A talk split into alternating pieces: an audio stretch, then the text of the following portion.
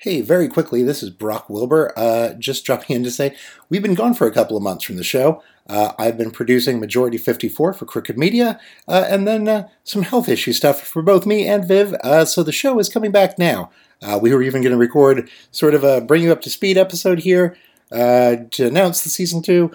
And now Viv is sick again, and we're also traveling at the same time. So in an episode or two, we'll fill you in on everything. Uh, until then, here's our most recent episode, and thank you for listening, and welcome back to the show.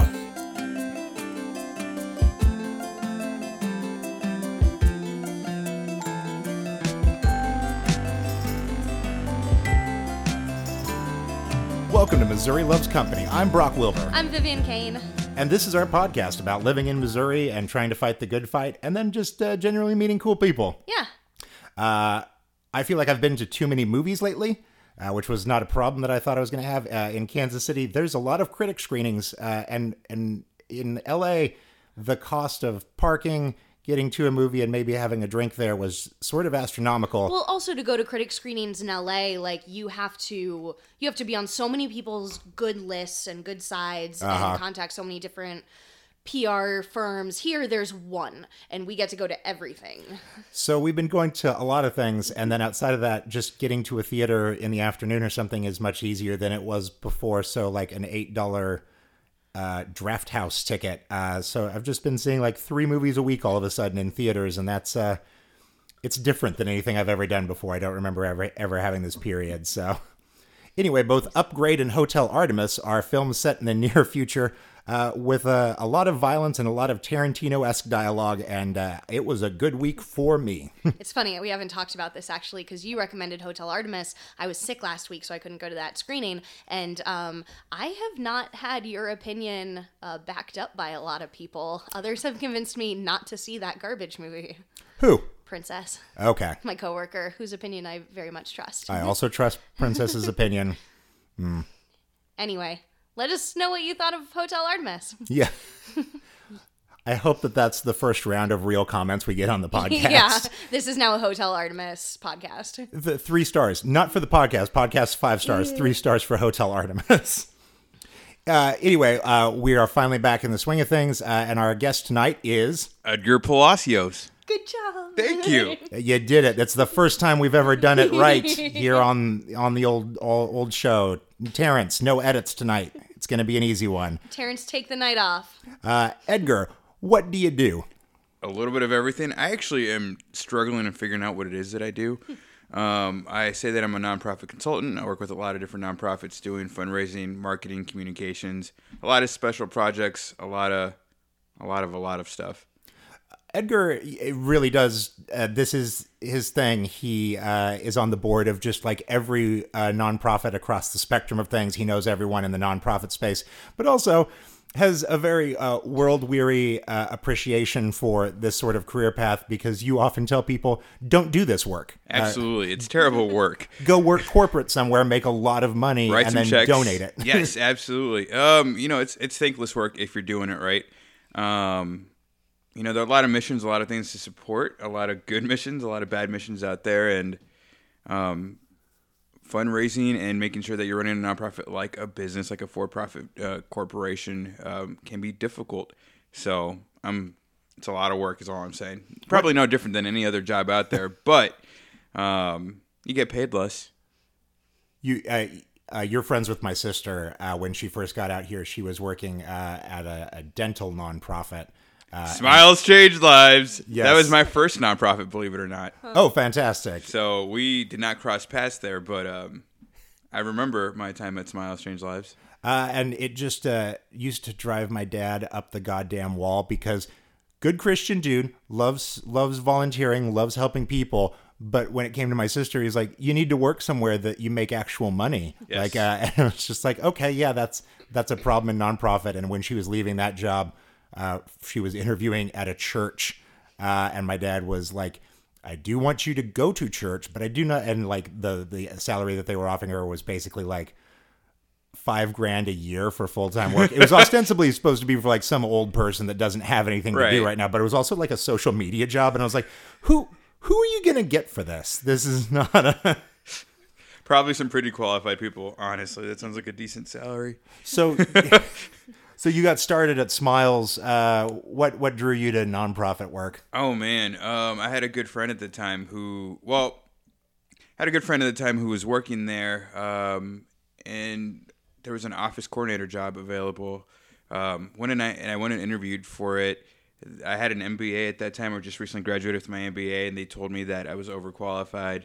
Um, my boss there, who's still a great friend, I, I don't know how I. This was the first time I kind of realized that I kind of I know how to spin things really well, and so I said, you know, I may have an MBA, but I've never done this work before, so I won't be as qualified as others. So please pay me nine dollars an hour, and we'll get started. This is great. Um, I was running away from corporate world. I actually was working at a local grocery store um, as an assistant manager, and was working probably sixty hours a week in the evenings because that's you know you, you get better schedules by seniority. So I finally broke down. It was one night I was stocking asparagus cans, cans of asparagus, um, or maybe it was green beans. I can't remember anymore. But it was midnight, and I was facing, making sure that all my cans looked good. And I said, my parents didn't come to this country for me to just do this. And so that kind of started my inspiration on finding a better, more fulfilling job, um, one that I could actually go out on the evenings and have fun and um, also have a life on weekends, which is very important to me after going to school for so many years and not doing that. So, yeah. Sorry, I'm trying to stifle my cough. Oh, so okay. I tried you. to cue Viv for a question, Yeah. instead, I, oh, you are watering at the eyes. Yeah, okay, so, so- if Viv disappears at any point, it's because she's stifling She a cough. is probably watering at the eyes Yeah. because my story is It so was moving. really emotional. Yeah. Speaking of moving stories, uh, you you've recently gone through a divorce.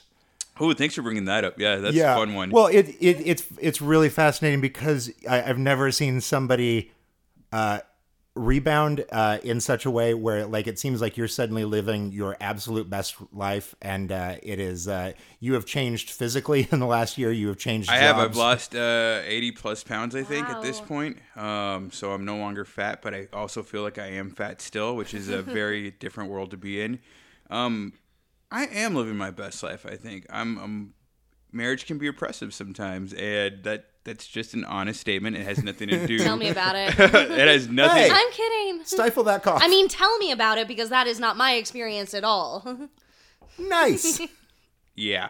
Um, you know, uh, I don't know if rebound's the right word. I think that I've had a lot of time over the last couple of years think about what it is that I want to do and how I want to live my life.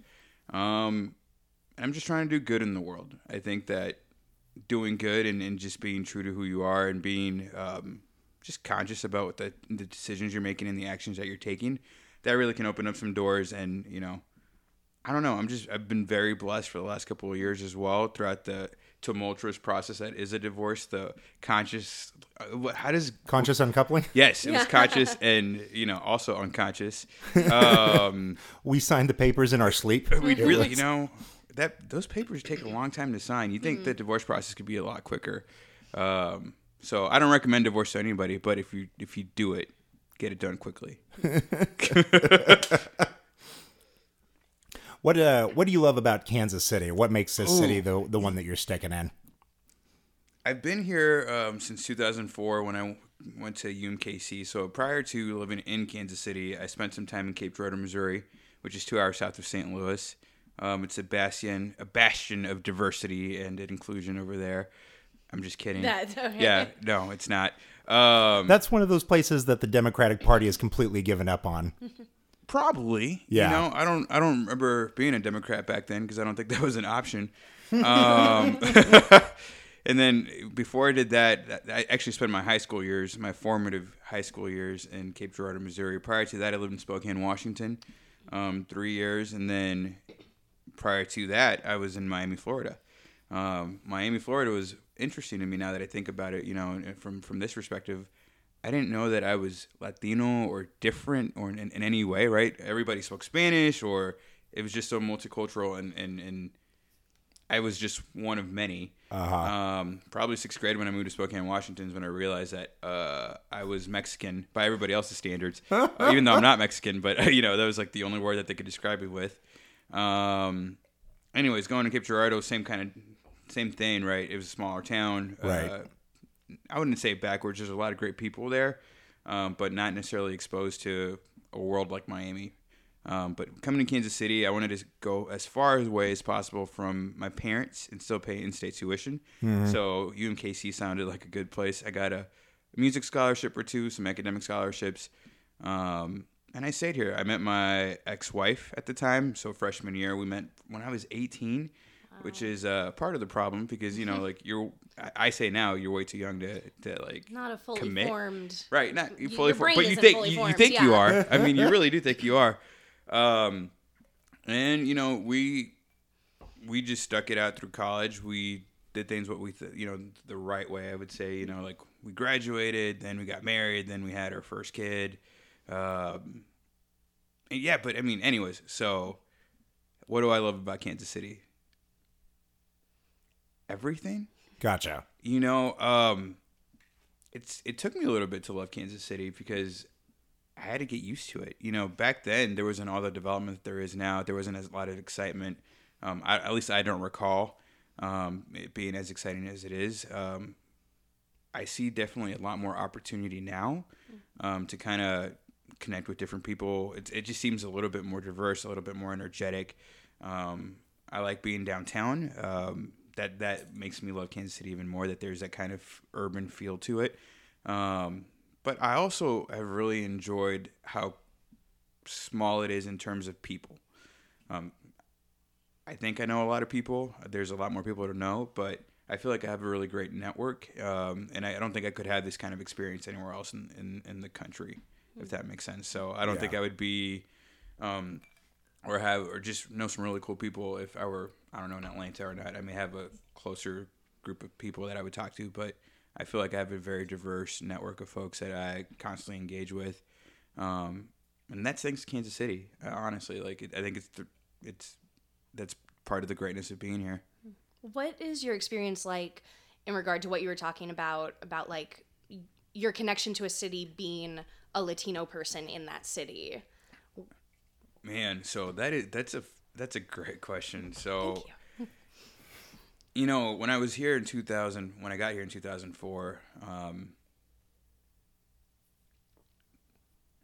I didn't really know how to connect to that to that community, to the Latino community, my community, I should say.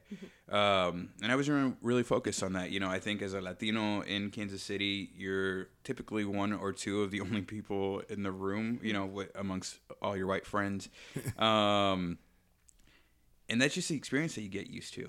Um, and so for the probably the, the there's also not a lot of Latinos going into music, going and get opera degrees at UMKC. That's a weird thing.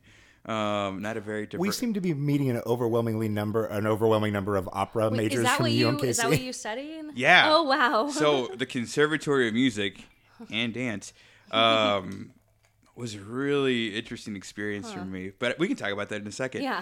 um, but being Latino, you know, like after I graduated from college, um, my my my boss at the time at Smiles Change Lives actually connected me to um, uh, a local guy here who's running a local chamber.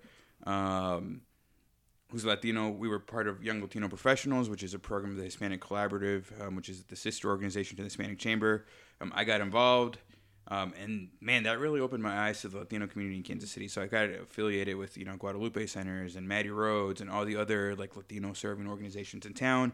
Um, got to see people who look like me be professional and you know have ambition and that was really inspiring for me and so i love to be a part of that room or be in that room and be a part of that energy um, it's a small community um, we're growing and there are a lot of pockets that i still don't kind of don't network in yet um, we're growing in the northeast we're growing in olathe we're growing in shawnee mission west um, a little bit of North Kansas City. So there are pockets of Latinos that are, are, are up and coming and, and growing in the city, but connecting us is really hard to do for some reason. Um, we're still not as, um, yeah, we're still not as connected as we, we could be in this community. So there was a very, there was a, uh, there's a, uh, like a line of demarcation, I think, between 2011. So after 2011, I got really involved in the Latino community, or at least I, I got to experience it and, and, and, and, and drive in it prior to that, I didn't, I didn't know that it existed.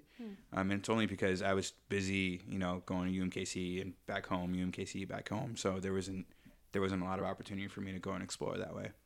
And I was also probably just nervous to go out and explore by myself. Oh, and I was in a committed relationship. Oh, and you know a lot of other barriers there. so, um, yeah, but I, it's a it's a great town. I'm a I'm a huge fan of Kansas City. I call it home. My two kids were born here, so you know that's always going to be a connecting point to me. Sometimes I dream about just running away and going somewhere else.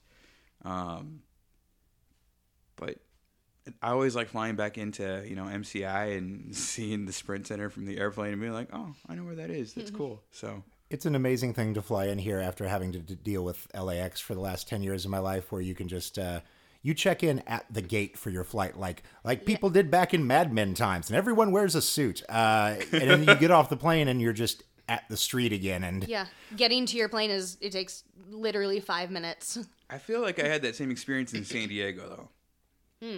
You know what I'm saying? I, like, that's just because everyone in San Diego is so chill. So chill. So You chill. just walk right past them. but yeah. Yeah. Why opera? Ooh, I don't know. That was a ter- that was a terrible decision on my end. Um, I was good at. I- I wasn't really good at a lot of things in high school, so I think I was pretty smart, brain, uh, book smart. I thought you were about to say, and that's why I joined the opera team. There are no opera teams. I, kn- I was waiting to hear about what a high school competitive Uh, it's opera called team. Did I choir. invent It's Glee? called choir. It's not Glee Club. I don't. That was you know that that was a innovation that happened way after my time. Um, but choir, yeah, I was good at singing. Uh, I could read music without trying too hard, and uh, it just came naturally. Now I'm a terrible singer. Don't get me wrong. Like I'm a terrible musician. I did not belong at the conservatory. Um, I don't know how I got in. I auditioned, but they let me in, and so I was surprised. But hey, I went with it. Um, As I- an opera singer? as an opera, well, as a as a vocal performance major, right? And so vocal Isn't that a singer? It is, yeah. Okay. But I just thought it was terrible. Like maybe it was low self esteem, low confidence, whatever it was. I just thought it was terrible. Um, and actually, my sophomore year, they have what they call a barrier jury. So at the end of your sophomore year, you go in and you do a, you memorize. I don't know, I forget how many songs. Um, but it's a pass fail, right? Okay. So I just assume I'm gonna fail. And I'm okay with that because at that point in time, I'm like, that's great. That actually just forces me to pick a different major, and it's not my fault. You know, it's my, you know, it's like it's just, wh- it's just what I have to do. I could forever say it was somebody else's fault. Right. I could play. I could, pl- you know, pass and and be bitter about it. Um, and fortunately and unfortunately, um, they passed me. Um, so I, Oh. the the quickest way out of college at that point in time was to go through with the major and just finish it out. Um, but I graduated with some really great people or, or who are phenomenal musicians who were like really invested in their craft of music, right? They just loved it. And they were willing to spend thousands of dollars to go on audition and be rejected. And I was not willing to do that. you know, I was more willing to like, you know what, I'm going to go find a decent job somewhere. Um, I looked in the newspaper classifieds back then, 2004. That was no uh, opera jobs in the classifieds? Believe it or not, when I graduated, actually, sorry, 2004, that's 2008. Um, when I graduated in 2008, the economy was starting to crash. and so we couldn't really find a decent job for an opera singer out there Weird. um, without, you know, being a server or being a server or, yeah, that. Or, In in 08, I just moved to Los Angeles to pursue my writing career just as the writer's strike hit. So, yeah, 2008 was great for every one of our generation. timing, timing really sucked. Um, Is that when I decided to go back to school? I think it was. It was, I mean, what for me? Listen, the people who are gifted in music and who work really hard, even if they're not as gifted, right? But you know, they have talent and they work hard to do it, and the hustle. and the hustle, Yeah. Mm-hmm.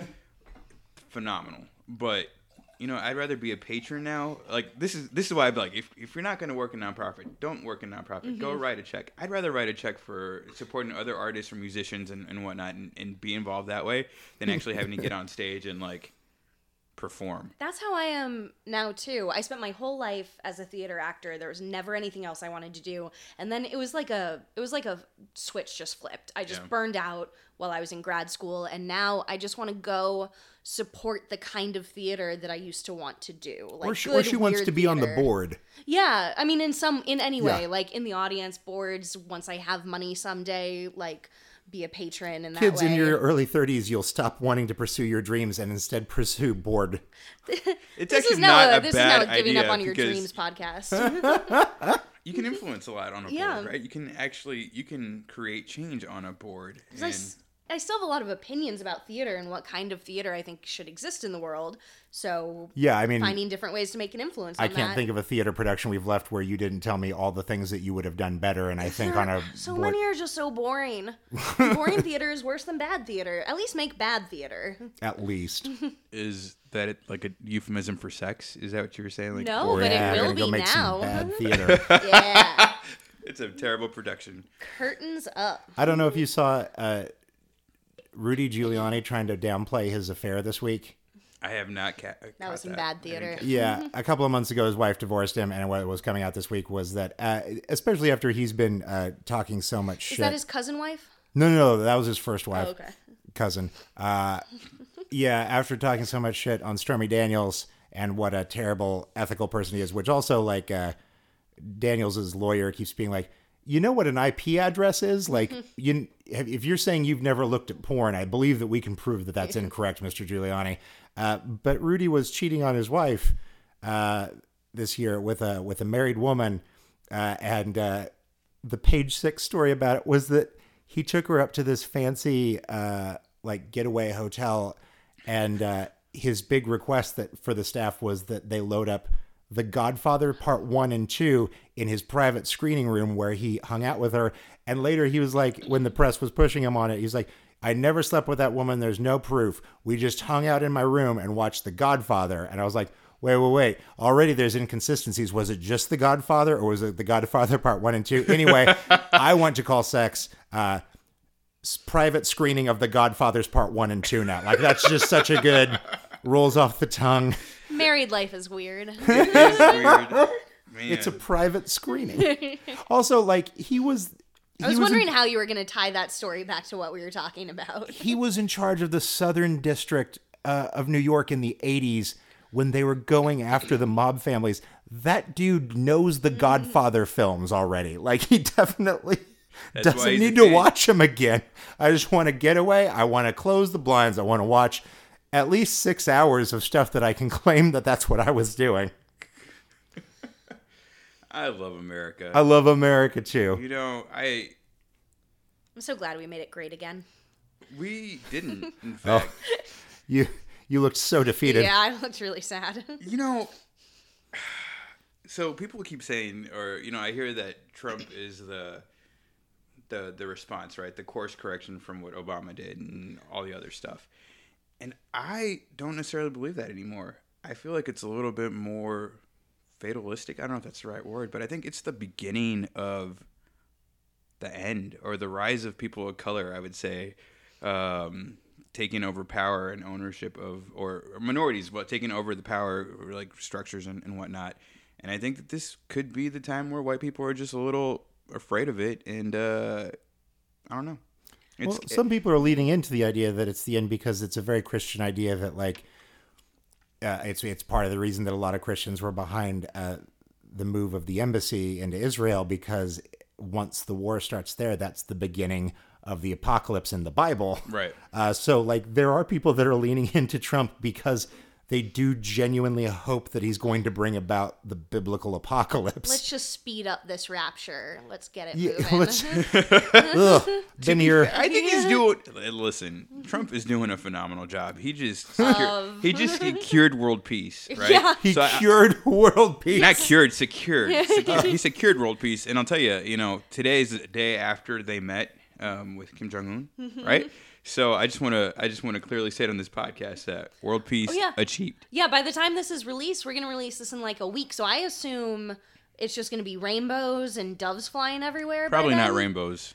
I don't Ah. know. Rainbows come out when there's world peace, and Oh, there's that how that world peace works? now. Yeah. Was were doves one of the plagues in the Yeah. Bible? They're the, the plagues of world peace. Rainbows, doves, first sons are doing real well. First sons. yeah. Don Jr. Yeah. Oh wow, Winning. Tired of winning. That's a plague. you should have more wine. Your your voice comes back the more wine you drink. Mm-hmm. or the more you talk about Trump. When we first met, you brought up the fact that you have a genuine respect for Kellyanne Conway. Oh my god. I was hoping that wasn't going to come up.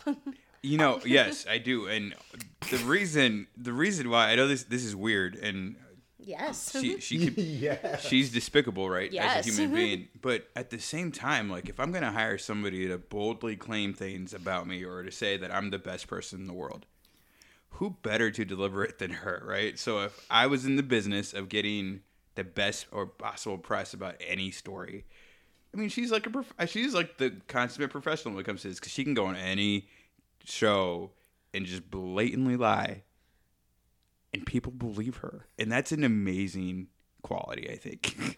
At the it's a terrible quality. Do no, no, people no. believe her, Like- or does does she just tire everyone out? I, I, I, I see what you're saying because, like, uh, Sean Spicer, everyone could tell that he was betraying everything he Right. felt and believed every time he, He was talked. but faking Kellyanne it. Conway doesn't believe in anything, so Right, she has But nothing to betray. that- I mean, exactly. It like We call her right Kelly I, Queensley. I would in no world call that a respectable quality, I don't say it's but she respectable. commits. I'd say it's just impressive. Yeah. You know, it's like it's it is. it would be impressive if it weren't so very unimpressive. Like she is impressive in how much she commits to nothing. Well, and it's it's kind of Yeah. interesting like that her husband blogs so constantly Yeah. about how much he fucking hates Trump, uh, which maybe in that household that's just the outlet. She's like, here's all the things you can let out next time. Yeah. While when I go into work, like maybe it's just the the the spigot there for I that mean, relationship. I've heard people compare it to acting. Like clearly she doesn't she like Tomi Lahren and like so many Fox News people. They clearly are playing roles to get fame and money and status and all these things. And so people compare them to actors a lot. But that's such a false comparison because it's it's it's basically acting in a propaganda in a continuous propaganda film so comparing it to acting in like well they're just playing a role it's harmless it's not harmless no, it's definitely it's full. It's of harm. harmful, It's- yeah. Oh, oh, the the whole uh, winter line of, of Barbie Goebbels. Oh my god. I'm a Barbie Gerbil and a Barbie Warble. it's fantastic. I thought this was a quality podcast. Quality uh, rhymes. There it is. So Yeah, I, honestly, I'm not a big fan of anybody. Well, um, I'm not a big fan of anybody who who who continues to make the world a terrible place. Yeah.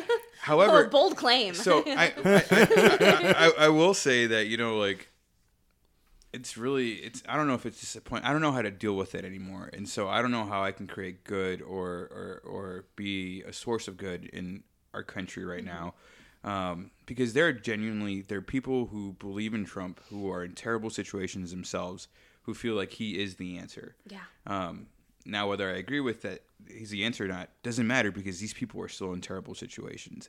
And so, how do you help those folks who may not know how to help themselves, um, in spite of what they believe? right. And you know, but then I also think about how weird that is. What if I'm in the wrong, right? Like, what if the way I think is wrong? What if I'm the one who's like, prop- Well, what's being the matter with Kansas? Like, yeah, Right. Yeah. there's so many people that have become invested against their own self interests and don't know it. I mean, liberals can't claim to be right about everything. That's absurd. Right. But there are a lot of people that are struggling and have been struggling, and the focus that uh, the white working class, especially in in like Central America, has gotten is just so disproportionate, and have like really Donald Trump allowed scapegoating to be the solution Yeah. to everything, like blaming immigrants, blaming people of color um, for those white middle American middle class, working class people. And it's just,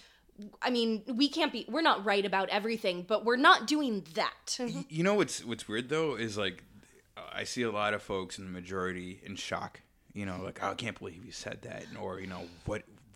People weren't paying attention. And you know that is the I think the normal experience of a person of color across the country. Yeah. Right. Which is you hear these things time and time and again, whether your president is saying it or not, or whether um, it doesn't have to be. It's like the banker who's not giving you the loan, or it's the person at McDonald's who's not going to give you the extra fries because you're a different person, right? And it. So his his propaganda, his words, what he uses is not surprising, and it's not different than what a lot of people hear every day elsewhere in the country. Yeah. So some of it, some of like the that shock and awe of like, I can't believe he says that. It's like just you know, go hang out in Haytime, Missouri, and like see what happens. You know, like that. That is a legit. Those are legitimate comments that are that happen every day. Um, and so I don't necessarily know if he's to to fault for that. I just think that he's he's just he's just willing to be public about it and and be an idiot, quite honestly. So and, and he's he's worked really hard to normalize that sort of thing and to Yeah. to bring his his sorts of words and stances to the office of the president has really as I've seen it done a lot to uh like I said normalize and like Yeah. allow other people to say the things that maybe before they just would have thought like Right. I mean the rise in actual Nazis going out and marching and Or running eh, for office right now. yeah. There are eight running and on and ballots. it's it's not like people weren't I don't know e- everyone that's surprised at the fact that there are still Nazis around like yes it's surprising that they're out in public but they were always there people have always been racist as fuck like that didn't disappear after the 1960s or even after Obama took office it's just it was always there and now suddenly they're feeling more confident I'll tell you my first experience with um, a Nazi-like organization. So in Spokane, Washington. Um, hopefully this is right, and I'm not misremembering things. well we can't prove you wrong Well, so I mean, somebody will. One of your listeners will. Um, it's either sixth or seventh grade the first time that I noticed it, but there was an organization called Aryan Nations um, off in Hayden, Idaho, I believe, um, which is a couple, uh, a a couple, well, 20, 30 minutes north of Coeur d'Alene, Idaho. Anyways, these folks would come into town, um, or maybe their supporters would come into town, and they would do a march. Um, and I remember being in sixth grade, being that young, never experiencing that, never understanding what that looked like. You know, going to Miami, there's like a Holocaust museum. You learn about um, the Holocaust and, and what Jews suffered in, throughout that time, and you know, the six history. million, right? You know, like, if you- only everyone could be as progressive as Miami. right. But then you go to Spokane, Washington, and that's my first encounter, my first legitimate encounter with racist Nazis, and that was tra- traumatizing. You know, I for the longest time after that, when my parents and I were out in public, and you know we were going to the grocery store, and they spoke in Spanish, I would ask them to stop because hmm. I was terrified for my life. I thought that they would somehow be selected or you know whatever and something tragic would happen to them and because of them me right so th- th- those are the experiences that still happen to these to this day and i can't imagine like how much worse it can be or it is um, for young folks of color maybe immigrants that are coming into this country or their, their children who are american you know but um, and that's what they see. And so that's a very disheartening experience and a very traumatic experience for somebody like that. And that creates all sorts of other issues there. So uh, it's just, it you know, this is not new to me. Um, unfortunately, what it is, it, if anything that I can disrespect the president for, um, outside of all the craziness, it's just his lack of professionalism. Quite Yes, honestly, Absolutely.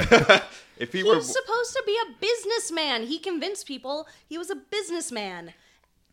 and not There's a no great one at that, right? You know, not Yeah. a great one at that. It I a- at least be presidential, right? Yeah. At least be presidential. Be racist as get out. You know, do whatever it is be that you need adult. to do. But be an adult. But also, please don't be racist. I Like, mean- if we can ask for two things. I don't know if you can change him, and I, you know, I, I don't know if you know if racism is the function of his age or if it's the function of his privilege or what created him. Yes you know, and yes. you know, but at least do your job right. Mm-hmm. Right. you know, like at least Please don't fart your way out of the room at the G G8. Yeah. right or show up G7. late. Like at the end of the G7? day, like mm-hmm. Is it G7 now? yeah, Russia's no Yeah. longer there. Oh, right. But they're advoc- he's Yeah, advocating Russia, for Russia to come he, back in. He spent most Like a of the G6. conference trying to get uh, Yeah. the G8 back. Yeah. Right. You know, Sorry, that's why I was on it. Yeah. Y- and and your experience is different than mine because in my small Kansas hometown, what would happen every year is that the KKK would announce that they were going to come do a parade, uh, and then of course the day of the parade they wouldn't show up Uh, and then they would say we've rescheduled for this other date, and they would just keep it going forever, so that people in our newspaper were always talking about it, and then people were writing the letters to the editor to be like, "I'm going to go fight him," and other people were like, "Well, they have a freedom of speech thing." So it it allowed them in small communities to just always be a part of the dialogue, even though they were never going to show up. And my dad was always like, it's just five dudes in a room somewhere just sending out these letters to people threatening to come and they're never going to show up. But now we live in an era where uh, Reddit and and other and 4chan and these things do allow these people to organize in such a way where even if it's 100 people spread across the country, they'll all show up and then you have 100 people and then you have a march or you grew up in a place where everyone from their fucking bunkers in Idaho would come out and Right. now it's time to like i don't know there's 40 of us and then there was uh lawrence had one a couple of weeks ago where people just showed up out of nowhere uh, and they claimed that the reason that they were there was that on facebook that they had seen liberals post an event that they were going to march through uh, downtown lawrence uh, dragging the american flag so a bunch of these future dudes showed up want. with uh, with the Confederate flag. It was like, first of all, you're not respecting the right flag. Secondly, that event never existed, and in no way was anyone going to show up. So people in Lawrence were like texting me, "Is like, do we, do we protest? Do we go? Do we just avoid it? Like, I, I want to go and fight a Nazi, but like, it, we just didn't have time to prepare." How do you ever prepare to fight a Nazi? I think that that's, man, it's But the but the line between that is Right. also the line between in Shawnee Mission last week, Chris Kobach driving down the street uh, in a parade for the city with uh, what is reported to be uh, a replica, but no one knows. Uh, machine gun mounted on the top of his vehicle, and children started crying, and everyone else was like, "The fuck's wrong with you, Chris Kobach?" Uh, but they're still still going to vote for him again. Like he, he just loved gun, must love gun. it's it is such a weird time and i don't know i always say that but i can't i can imagine like somebody like me 30 years ago 40 years ago saying man it is such a weird time and What's with this Reagan?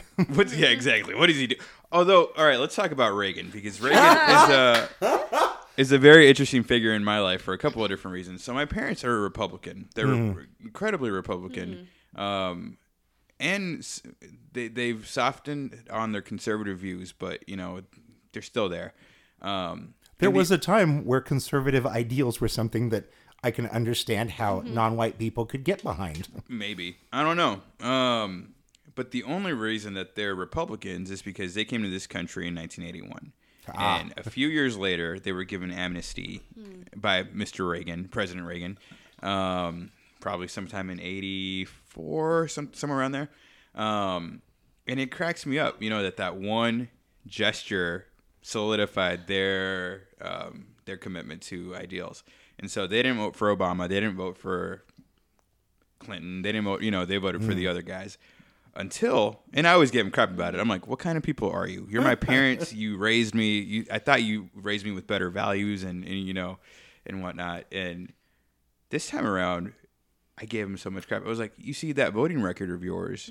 That led to Trump becoming president. they get so upset. They're like, he's not my president. I'm like, technically he is, and he's also the leader of your party. Um, How dare you tell me that my choices have repercussions? ah, man, so I give him a lot of crap, and it it makes me happy. You know that I have something to hold on over my parents. Other other than that, so, so let's talk about the good that you do in the world. You're a part of so many organizations. Uh, what's the uh, what's the men's uh, recovery group that you're a part of? Actually, so there's there's this organization called Welcome House. I'm actually not a part of it. I just hosted a table uh, as a table captain for it. Um, I ran into them when I was working at a different nonprofit organization, and it was really interesting to me to see a group of men um, who were basically in recovery. Right, they either have alcohol problems uh, or drug problems, and they're in a recovery s- part of the state of their life.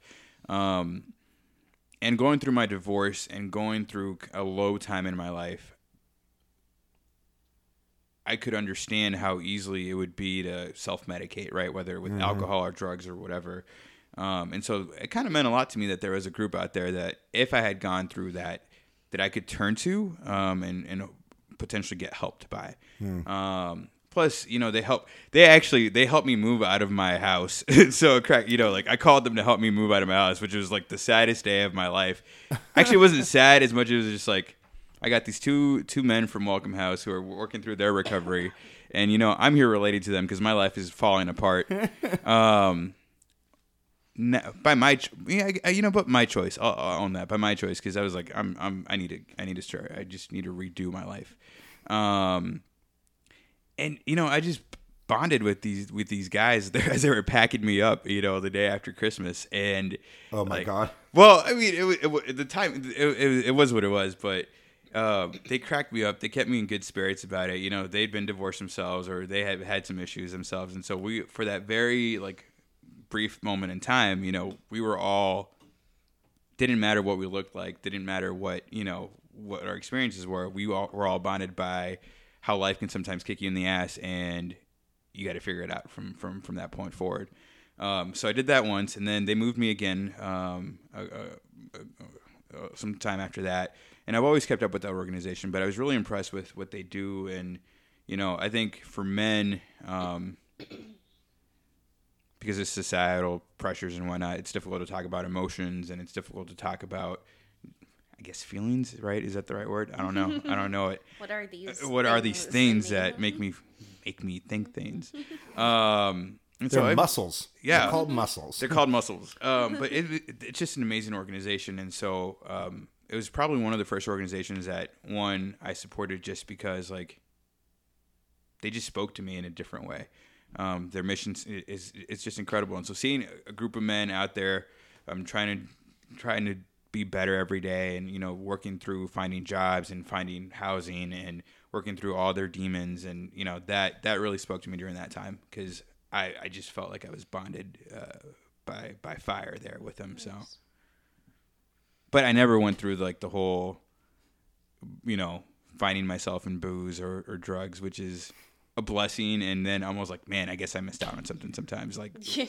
Well, I should have self-medicated right you The know fact that you don't judge, that you feel connected to the people who did, like I think that's That's kind of rare. Mm-hmm. I mean, I think it's so easy to be in those situations, though. Like, I think, well, one thing the nonprofit work has taught me is that we are not different from the people who are requesting the services that are that are Right. utilizing the services. You know, we're one, one, day away from one day away from all of that, and you know, it takes me back to this one class that I had when I was going to, uh, to get my MBA in Rockhurst, and we were talking about um, taxes. And one guy in the classroom goes, I don't want to pay taxes. You know, I don't want roads. I don't want you know public goods and da da da da da. And I was don't like, I want also, roads. I also want to live in a world without roads Right. and public goods. I want to say I don't want roads with a gravelly voice. Yeah. and it, Uh, gravel in your voice, not on the road. Ooh, wow, wow. Yes. oh, Did it. man, now you're gonna make me think about something funny. Anyways, um, That's the cost of walking in this house. but you know, I think society. You know, I think a good thing about society is if that you're living life right, you're able to recognize that you're no different than people on the street or you're people in, with with all sorts of issues. Um, and there should be some social support systems in place um, to help you out because we are all Republican, Democrat, you know, whatever. We we all find those times in our lives which are very difficult for us to overcome. And so if we don't have those networks of support, then we get, you know, I mean, all the negative things that can happen. Look at all the different suicides that have been happening recently and whatnot. It's like life is not easy, and if you don't have those support systems in place, you're not going to make it. Um, so that's that's one of the reasons why I like nonprofits. Now, I'm also very business minded and business oriented, and so I feel like no money, no mission, cash is keen, keen kind of kind of person, right? So, um, I think a lot of people lead with their hearts, which is a great thing, but you need to have a little bit of business savvy as well to make sure that the dollars that you're that are being bestowed upon you by the community or entrusted by uh, onto you by the community are spent well, and that you can continue your, your organization on moving forward. So I have a lot of other opinions on like the business side of nonprofits as well. Um, Well, people like you are important then. I don't know. You know, I think that that's why we, we, we began this conversation like with struggling with like what do I do, right? And you know, I feel like I have a lot of advice. I also feel like I'm pretty young, um, and so it's a weird little area for me. Like I'm not old enough to be smart in a lot of things, and then I'm also not young enough to be dumb in a lot of things. Well, I mean, y- you're you're young enough to be a disruptor. It sounds like. because you know you need compassionate people in in the for-profit world just like you need business savvy people in the nonprofit world Yeah. it when every when everyone just sticks to their own groups then no one really gets out ahead disruption is so much fun. Um, you know, and I think I do it in a in a terrible way. I'm learning how to be better about this. Um, in social settings, like I'm not always great at. I don't know.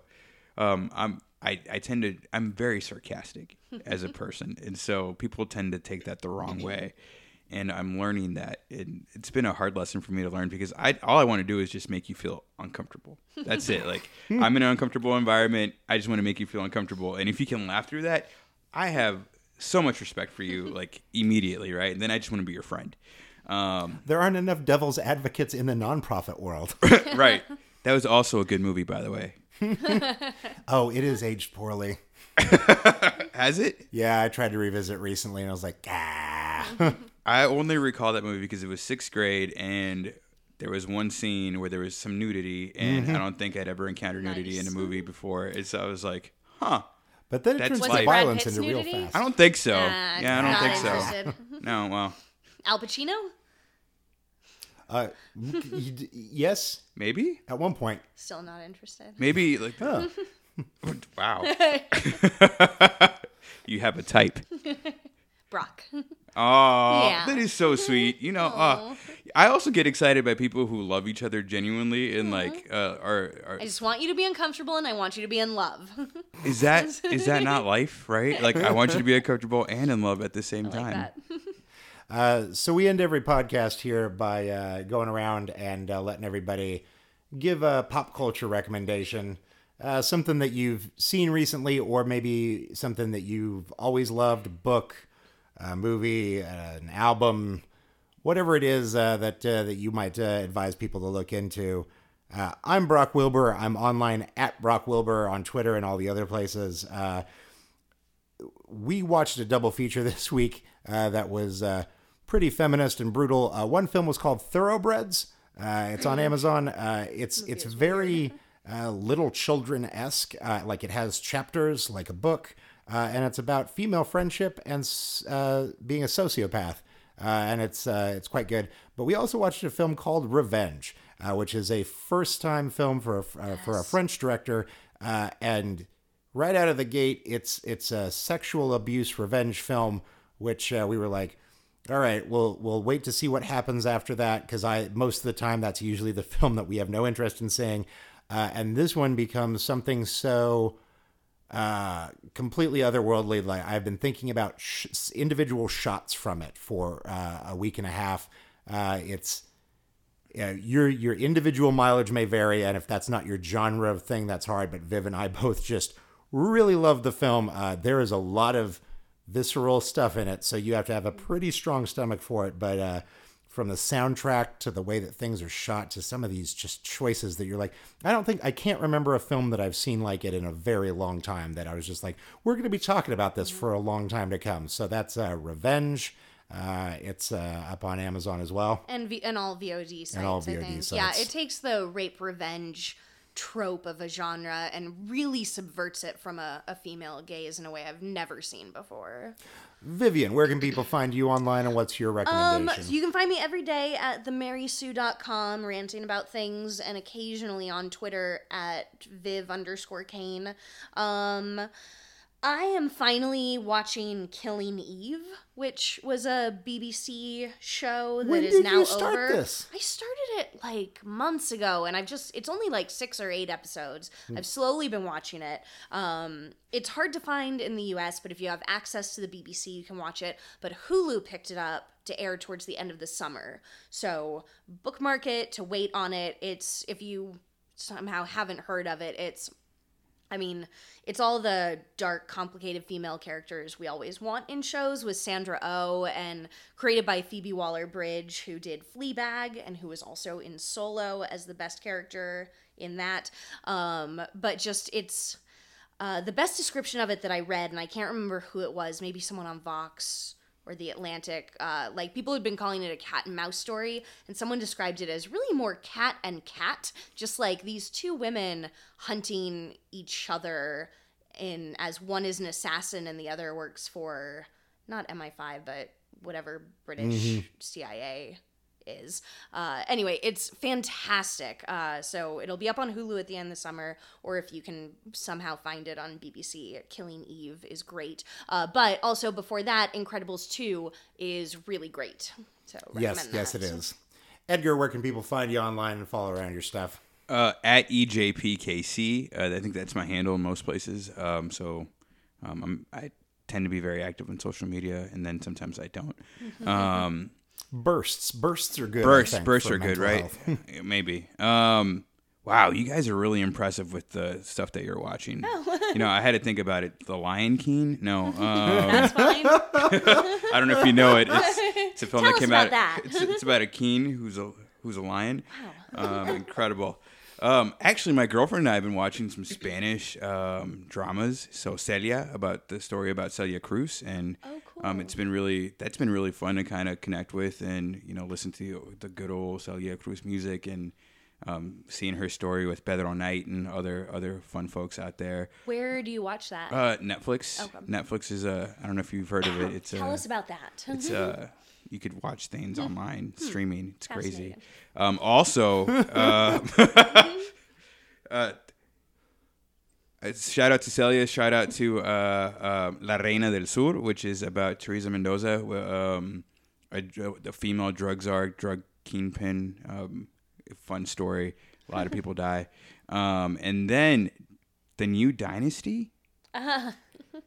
It really teaches me about white culture. Oh, wow. Yeah, I love that the dynamics of privilege and uh, what it is to be white in America. nice. Dynasty.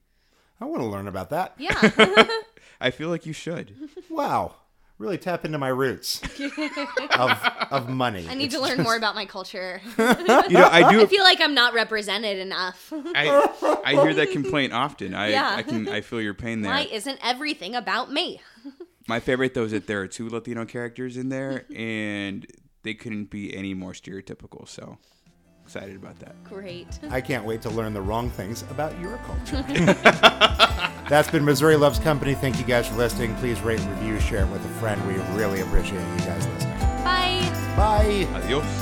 Ah!